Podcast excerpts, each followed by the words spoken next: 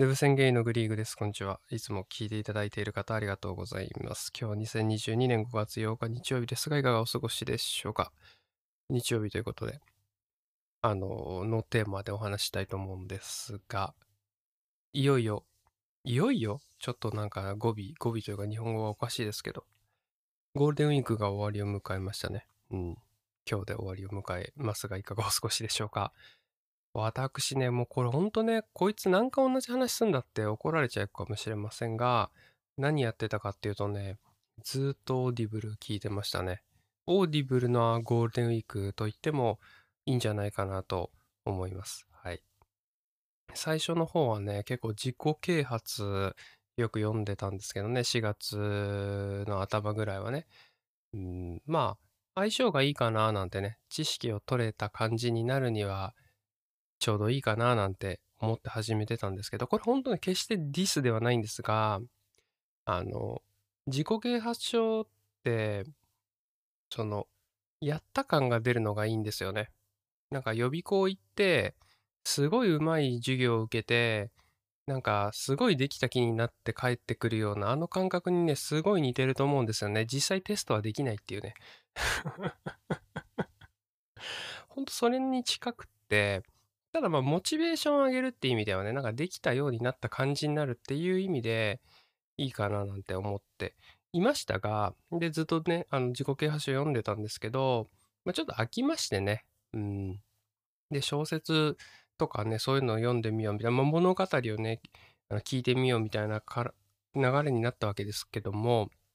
これがね、結構ね、最初慣れなかったんですよ、正直。うん。なんか最初がね、一番やっぱり難しいですね。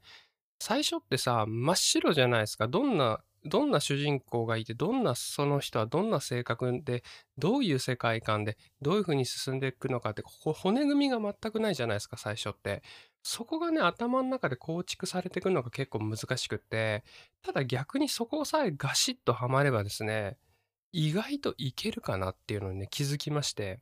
むしろ、そこがね、うまくはまるとね、もう気になって気になってちゃんと集中できるようになるんですよね。まあ、ものによりますけどね。うん、ストーリーにもよりますけども、結構ね、そんな感じなのかなと思いまして、あの、昨今ね、またまた別の話しちゃいますけど、インターネットで物を検索するとね、あんまり、まあ、別にこのそのものを否定するわけじゃないんですけど、あの、アフィリ、アフィリエイトって仕組みあるじゃないですか。アフアフィリエイトね。アフィリエイトって合ってる？合ってるよね。なんかその、ものをね、こう、リンク先でこう、購入してもらえると、マージンが入るっていう、まあ、営業活動みたいなもんですよね。個人でできる営業活動みたいなもんですけど、それがすごく、すごくすごく盛んになった結果ですね、本当にいいかどうかは分かんないというかね、もう商売ありきのなんかそう状態になってしまって、本来の本、例えばなんとかランキングとかね、よく多分調べると思うんですよ。何がいいのかなとかさ。例えばどういう化粧品がいいのかなとかさ、どういうそうサプリメントがいいのかなって時にバーってこうランキングで例えば調べたとしたら、本当に ランキングかどうかってもうちょっとわかんないっていうのがまあ、現状なのかなっていうところなんですよね。うん、どうしてもその、そこのリンク先がね、全部そういう商品売る、商品のリンクになってしまっていてっていうのがあるので、正しい情報をね、こう、検索から取ってくるっていうのが、よりね、難しくなった。この検索する側にね、知識を求められるというか、その、ある程度リテラシーがね、必要になってきた昨今ですね。はい。あの、ちょっと脱線しましたけど、本に関して言うとね、これはね、ものすごいね、おすすめのね、ランキングがあるんですよ。本屋大賞ってやつですね。はい。まあ、昨日ね、ご紹介したね、あの、同志少女よ、敵を撃てってやつありましたけど、まあ、あれは本屋大賞で1位だったんですけど、今私はあの、本屋大賞でランキングに入ったやつを読み漁っております。これね、マジで外さないっす。今のところね、まあ、個人的な感想あるけど、本屋大賞のやつは、本当に面白いやつがあるなっていう。私、その本に関しては全然分かってなくて、今まで全然読んでこなかったところからのスタートなので、あの、クロートに言わせれば、まあちょっと浅いというかね、そういうふうに思われるかもしれないですけども、ほんと何も知らない人が始めるには、もう指標としてね、なんかどれ、どれ読もうかな、なんか読みたいんだけどなって思う方はね、ぜひね、本屋大賞ランキング、1年に1回出てて、2022とか、2021とか、2020とか、もうあの過去のアーカイブとかもあるんで、まあ、2020までいけばね、その10位まで出てるので30冊じゃないですか。その30冊で、なんか気になるタイトルだったりとか、あの、まあ、絵の、その、ジャケットですよね。あれで気になるやつを、まあ、一回読んでみるっていうのが結構おすすめかなと。まあ、 Audible であるか検索してあったら聞くっていうのは私はやってるんですけど、別に Audible じゃなくてもね、本屋行って買ってもいいしっていうところではございますが、なるべくね、レビューはね、あのレビュー見えちゃうんですけど、レビューは私見ないようにして、本当に本屋大賞で出てるやつをジャケ買いかタイトルで読み始めて見ていて、まあ外してないんですよね、今のところ。もう、どんぐらいいったか忘れましたけど。はい。ということで、今日はこの辺で失礼します。それではまた明日。バイバーイ。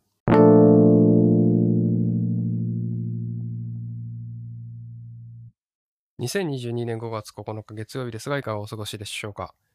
はい。今日ね、あの、今日っていうかさ、いつもなんか、ルーセンゲーのグリグリスこんにちは、いつもねねってやってるじゃないですか。あれさ、あの、私ね、アンカーでつなげて聞いてみたんですよ。つなげて聞いてみたというか、その自分が上げてるのを聞いてみたんですね、久々に。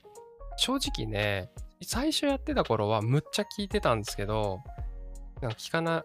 聞くことが少なくなってしまって、久々に聞いてみたんですけど、アンカーで。で、そうすると、日曜日から土曜日までくっつけてるんですけどね、毎回自己紹介してんのね。うん、5分ぐらいだから尺が。で、5分間に1回自己紹介してるんですよ。なんかしつこいかなと思って、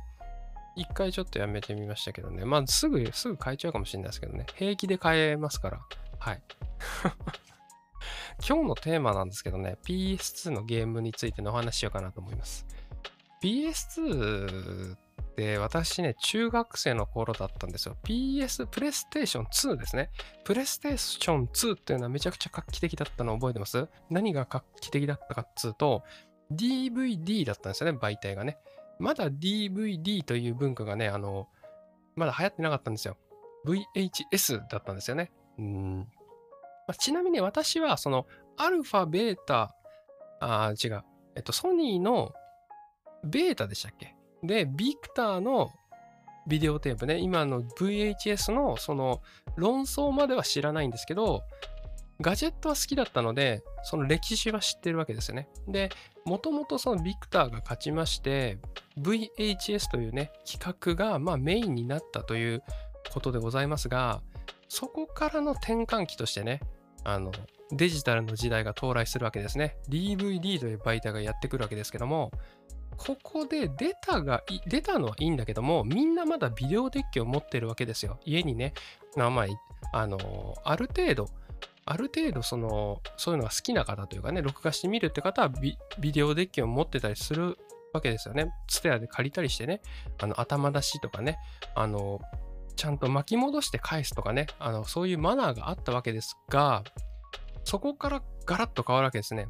ただし、まだ普及がいまいちだったんですよ。DVD が出てもね、高かったりしたから。ま、まだね、DVD プレイヤーが高かったんですよ。5万円ぐらいね。もっとしたかもしれないですけど、そこで出たのが、満を持して出たのが PS2 だったんですね。これ何がすごかったかっていうと、DVD プレイヤーよりも安かったんですよ。ゲームもできて、DVD も再生できるのに、DVD プレイヤーより安かったんですよ。これが素晴らしいポイントで、あのゲーム層だけじゃなくてね、ゲームをするためにもちろん買う人もいるんですけど、DVD プレイヤーをとして買おうと。なぜなら他のより安いからね。で、ついでにゲームできるんだったら子供も喜ぶ、お父さんも喜ぶっていうところで爆発的な普及をね、したんですよ。で、それが普及したことにより、みんなが持つじゃないですか。そうすると DVD の需要も高まって、うまいことですね、こう DVD に切り替わったんですよね。世の中全体が。というその革命というかね、そういうなんか、そういう、なんて、イノベーションですか？それがね、起きたわけなんでございますけども 今日なんか語り口調がなんか鬱陶しいですけど、私ね、思い出深いゲームがあるんですよ。風のクロノアっていうね、ゲームがあって、風のクロノア2なんですけどね、これが一番ね、思い出深いんですよね。中学1年生、2年生ぐらいの時にね、買ってもらったやつですけども、当時は CM をね、ガンガンやってましたけど、どんなゲームかっていうとね、カービィみたいなアクションゲームなんですけどね、結構可愛めのキャラクターがふわふわしてるんですけど、内容はね、結構ね、シリアスだった気がするんですよね。ちょっともう、あやふやな思い出ですけど、なんかね、それぞれのボスが感情を表すタイプだったんですよ。どういうことかっていうと、喜怒哀楽ってあるじゃないですか。喜怒哀楽があるんで、なんかそれぞれのテーマ、喜、あの、喜びのボスみたいな。怒りのボスと喜怒哀楽だから、まあ、そんな感じのジャンルで確か出てきていて最後のラスボス5人目が悲しみの王っていう感じでですね。でなんで悲しみの王かっていうとそのみんなね悲しみっていう感情をねなんかこう忘れがちだと。その悲しみの王は主張していてそれでなんか僕は怒ったんだみたいな。まあちょっとよくわかんないですけどそれでなんかこうあのーこう暴動を起こしたりとか悪悪さをして世界をねこう俺が支配してやればいいんだみたいなそのダークサイドに落ちそうになったそういう悲しみの王をクロノアが救うっていう感じね最後はねあ慰めるというか悲しみをね世界が忘れることはないんだよっていうえそういうことを諭してですねあのおさなんですかね悲しみの王をなんかこうなだめてあげるっていうのが最後ラストなんですけど、むっちゃくちゃ説明下手でしたけどね、ごめんなさいね。あの、私もちゃんと合ってるか分かりませんので、あの、もし興味がある方はやってほしいんですけども、まあ、それで世界を救ったクロノワはですね、まあ、その世界と一緒にちょっと女の子とね、旅をしてたんですけど、まあ、その地元の女の子とも別れるっていうね、ちょっと悲しいね、結構ね、結構ストーリーとしてはね、あの、心地よい切なさがあるんですよね。最初出会って、そこでその世界を救ってあげて、じゃあね、みたいな。じゃあねと。あの、まあ、じゃあねとはならないですけど、こう、ちょっと寂しいよ、クロノは、みたいな感じで。で、でもこの悲しみを忘れちゃいけないんだよ、みたいな、なんかゴニョゴニョってなんか最後ちょっと触れて、爽やかに去っていくっていうね、そういう感じの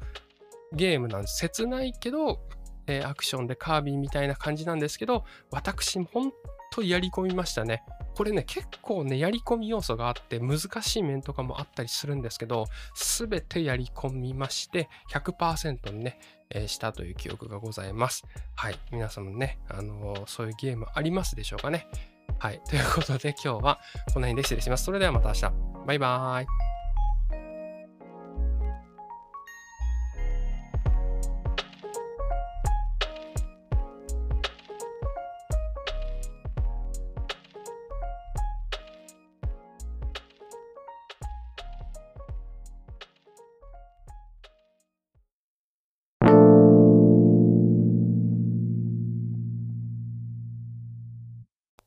2022年5月10日火曜日ですが、いかがお過ごしでしょうか？今日のテーマはね、サプリメントについてお話ししようかなと思うんですけど、私ね、サプリ大好きなんですよね。もうサプリが好きなんですよ、きっと。サプリを飲んで健康になった気でいることが大好きなんですよ。うん、で、よくね、あの、こう輸入をねしてる輸入といってもねほんと大した話じゃないんですよ。あのアマゾンで買うのと一緒なんですけど一応海外から直接買ってるから個人輸入とかいう扱いになるとは思うんですけど、まあ、そういうことをやっていてで結構な量をねあの毎回飲んでるわけですがちょっと見直そうかなって思ったきっかけがございましてきっかけがねございまして何かっていうとねこれは真面目な話になっちゃうんですけど、社会情勢の話で、円安が今すごいじゃないですか。円の価値が下がってしまって、で、個人で外購入するってなると、ダイレクトに受けるんですよね、その影響を。なんで、品物の値段がなんかすげえ上がってってるんですよ。単純に同じものをさ、まあ、毎月毎月サプリって毎月大体買うわけですから、定期的に飲んでるわけですからね、買うんですけど、親？と、いつもよりも高い、ただでさえ結構高いのにみたいな。それでですね、あの、ピタッとこう止まってしまったわけですね。カートに入れようかなと思ったら、いつもとちげえと思ってね。はい。まあ、そういうことがありまして、今ですね、まあ、私、あの、必修で取ってるものがありまして、MCT オイルっていうね、ものなんですけども、まあ、他のサプリは、まあ、いいとしても MCT オイルっていうのは、外したくないんですよ。これまあ軽く説明させていただくと、まあ、油なんですけどねココナッツとかから取れる油なんですけどもあの、まあ、これがね糖質制限してる人たちからすると、まあ、この素早い吸収がね、ないんですよ。糖質制限をするとね、素早いエネルギー効率変換というのは結構難しいんですよね。で、あの、まあ、ぐちゃぐちゃってはしょると、その MCT オイルは、その腸から入って、ダイレクトなんですよね。ダイレクトにエネルギーになるんですよ。まあイメージで言うと。本来は血管回って、血中になんか回って巡ってエネルギー取っていくんですけど、MCT オイルは腸からドンみたいな感じなんで、あの、素早くエネルギーになるということで、まあ、結構この必需品と言われてるやつなんですけどね、これを私はまあ月に何回か輸入してたんですけど、これがね、値段が上がってしまったので、まあ、急遽よくわかんないメーカーというか、まあ、今ちょっと Amazon で、国内の Amazon で買えるやつで、とりあえずね、1本試そうかなっていう風なところでございます。これは緊急事態というかね、困ったことになったなってところではあるんですけど、これもね、まあ、長続きはしないと思うんですよ。っていうのも、その MCT オイル、Amazon で売ってるやつも、まあ日本で要は事前に卸の人がさ、卸してるわけですよ。輸入して、どっかから輸入して卸してるものを、まあ私が日本で買ってるから、今はその普通の値段というかね、まあある程度ちゃんとした値段にはなるんですけど、何ていうんですかねこのこのままずっと円安が続いちゃうとその卸屋さんが実際に卸す時のね値段が上がってしまうんでおそらくこっちに販売する価格も次のロットというかね、次のこの入荷でこう上がってくるんじゃないかなということがね、推測されますね。うん。硬いね、今日の話はなんか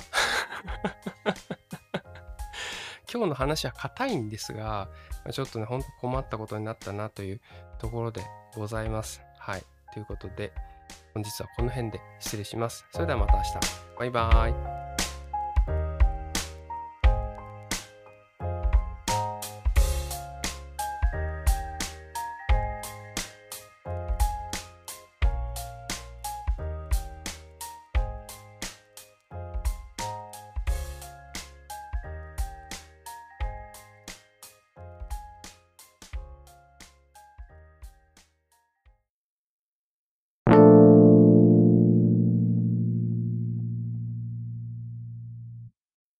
2022年5月11日水曜日でございますが、いかがお過ごしでしょうか。今日はね、あの、 Audible っていうね、 Audible って何回言ったかわかんないですけど、無料体験期間2ヶ月キャンペーン付き最終日でございますので、もしよかったらね、まあ、ちょっとでも興味がよあったら 口がふわふわしちゃいましたけど、もし興味がね、あれば、入ってみてもいいんじゃないかなと思います。まあ、その期間中に解約をしっかりすればね、お金かかりませんし、Amazon のアカウントがあれば、そのまま行けますというところですね。はい。で、まあ今日は Audible の話はしないんですけど、あの、モンハンライズね。モンハンライズって皆さん知ってますか？モンスターハンターライズのことなんですけどね。去年ね、出て、まあ、結構モンハンの中では売れた方というかね、うん、方だと思いますし、私もめちゃくちゃやってました。このゲームね、ドハマりしまして、かなりや、もうずっとやれるんじゃないかって、そんな風に思ってた日もありましたけども、全くやらなくなりましたね。ゲームってさ、すっごいハマってさ、あの、突然やらなくならないですか？なんかもう、スパーンみたいな。私そんな感じでしたね。うん。毎回ね、やってたんですけど、毎日なんか何クエストはやるみたいなルールをね、自分の中で設けて、まあ、私はね、あの、すごいあの、悲しい話ですけど、一緒にやる人いないんで、野良で行くんですけど、野良でね、野良っていうのはその、うんと、お一人様で、お一人様で知らないお一人様と知らないお一人様と知らないお一人様の4人でやるみたいな、そういうのがあるんですよ。それがね、あの結構よくって、一期一会で戦うんですけどね。まあそういうので、私毎回プレイしていまして、で、それを何個かやるみたいな一日のノルマとして課してたわけですけどね。ある日突然やらなくなってしまいましたね。ほんと不思議なもんですけどね。で、そのモンハンライズ、新しいね、モンハンライライズ3ブレイクっていうのがね、もうすぐ出るということで、昨日の2022年5月10日にですね、その情報がアップデートされましたよっていうことでございました。私ね、興味なさすぎて見てないんですよね、まだ動画ね。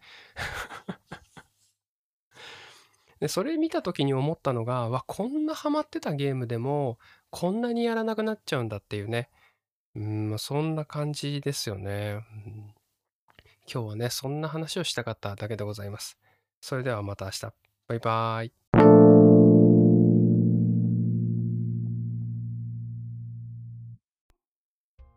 2022年5月14日土曜日ですが、いかがお過ごしでしょうか？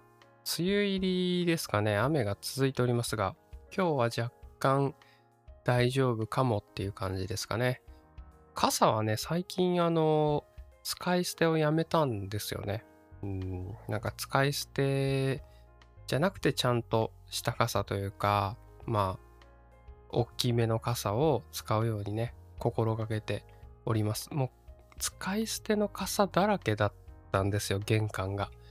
もう、あの、帰るたびにさ、あの傘買っちゃって突然雨降る時にさ使い捨て買ってさで家にやってっていうのを繰り返してたらもう家のさ玄関が傘だらけでもう全部捨ててやりましたよ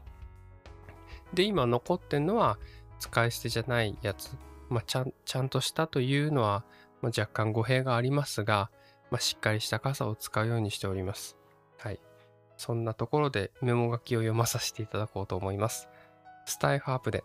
Twitter、楽天モバイル、赤と青とエスキース、こちらの4点でお話ししようと思います。よろしくお願いします。まずね、スタイフアップではね、あの、ないですね。特になし。だと思います。なんか変化、大きな変化はね、見受けられないですよね。うん。もうなんかしばらくこんな感じなんですかね。あとはなんか落ちないようにするとか、ライブ安定するとか、なんか編集やりやすくするとか、まあ、そういったところでございますかね。うん。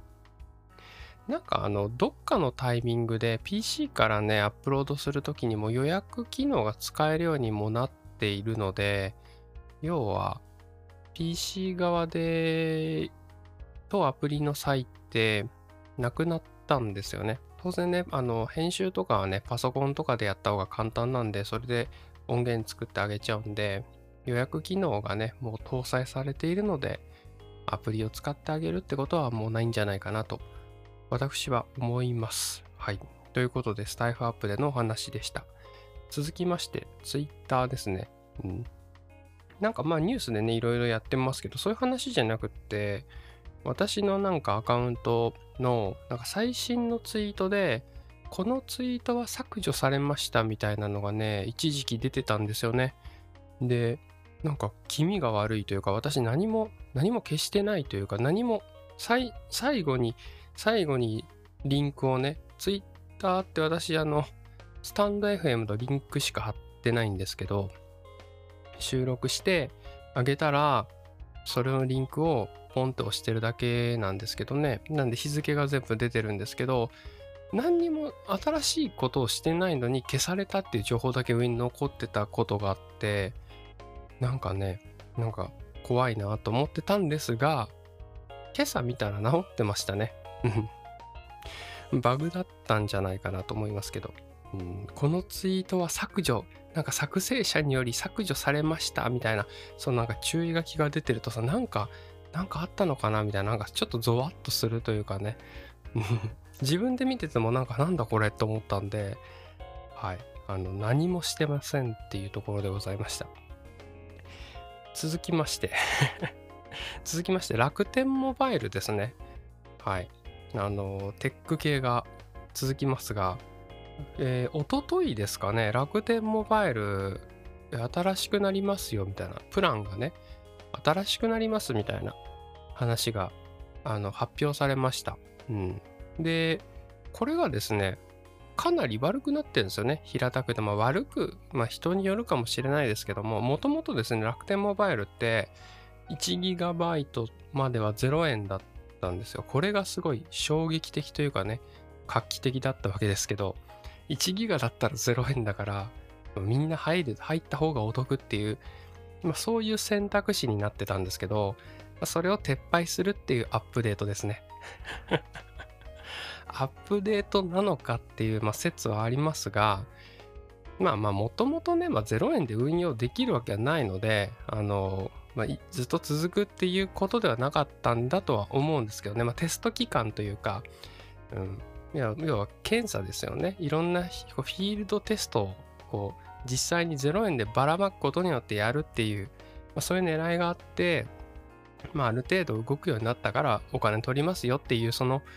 PayPay スタイルですよね。まあ、決済手数料取らないですよつって導入させて、はい、じゃあこれから取りますよみたいな、まあ、そういうノリだとは思いますから、まあ、しょうがないっちゃしょうがないんですが、まあ、残念な、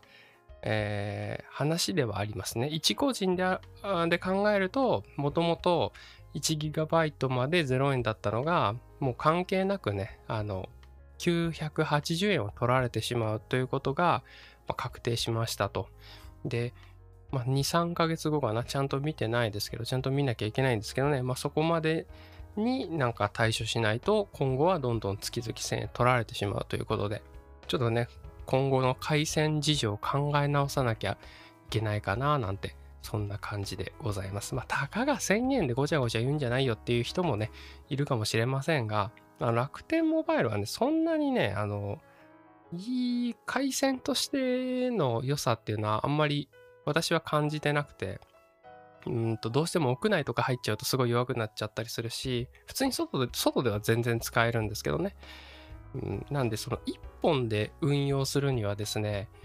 甘いんですよね、まだ。てか、それはちょっと厳しくって。で、楽天モバイルだったら2本持たないといけないってなるんで、じゃあ2本ってことは980円プラス何かじゃないですか。で、そしたらもう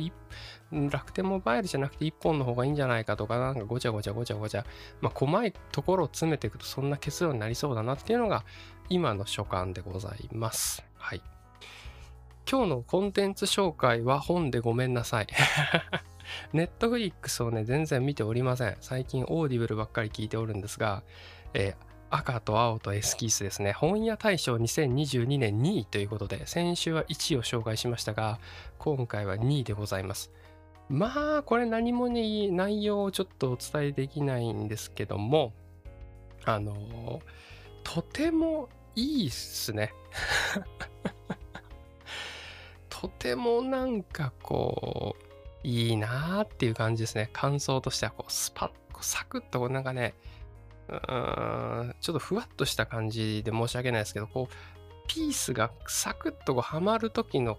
快感というかね、あほしかもそのはまり方が、ほっこりはまりというか、なんかこう、あそれを言う、それ以上言いたくないっていうのがありますので、もし興味がありましたら、あの本、本または Audible で楽しんでいけるいただければいいかなと思います。これね、多分ネタバレとかあらすじを読んでもそこまでね、楽しめないものですね。なんか別に話がすごいとか、そういうことじゃなくて、その雰囲気がいいという そういうものでございますね。そこを楽しむというか、その長いんですけどね、話も長いんですけど、そのふわふわ感をね、楽しむということで、まあ、ぜひおしゃれな喫茶店とか、レトロな喫茶店とかで自分のお気に入りの場所でね、読んだり聞いたりしていただくのがおすすめでございます。ということで今日はこの辺で失礼します。それではまた明日。バイバーイ。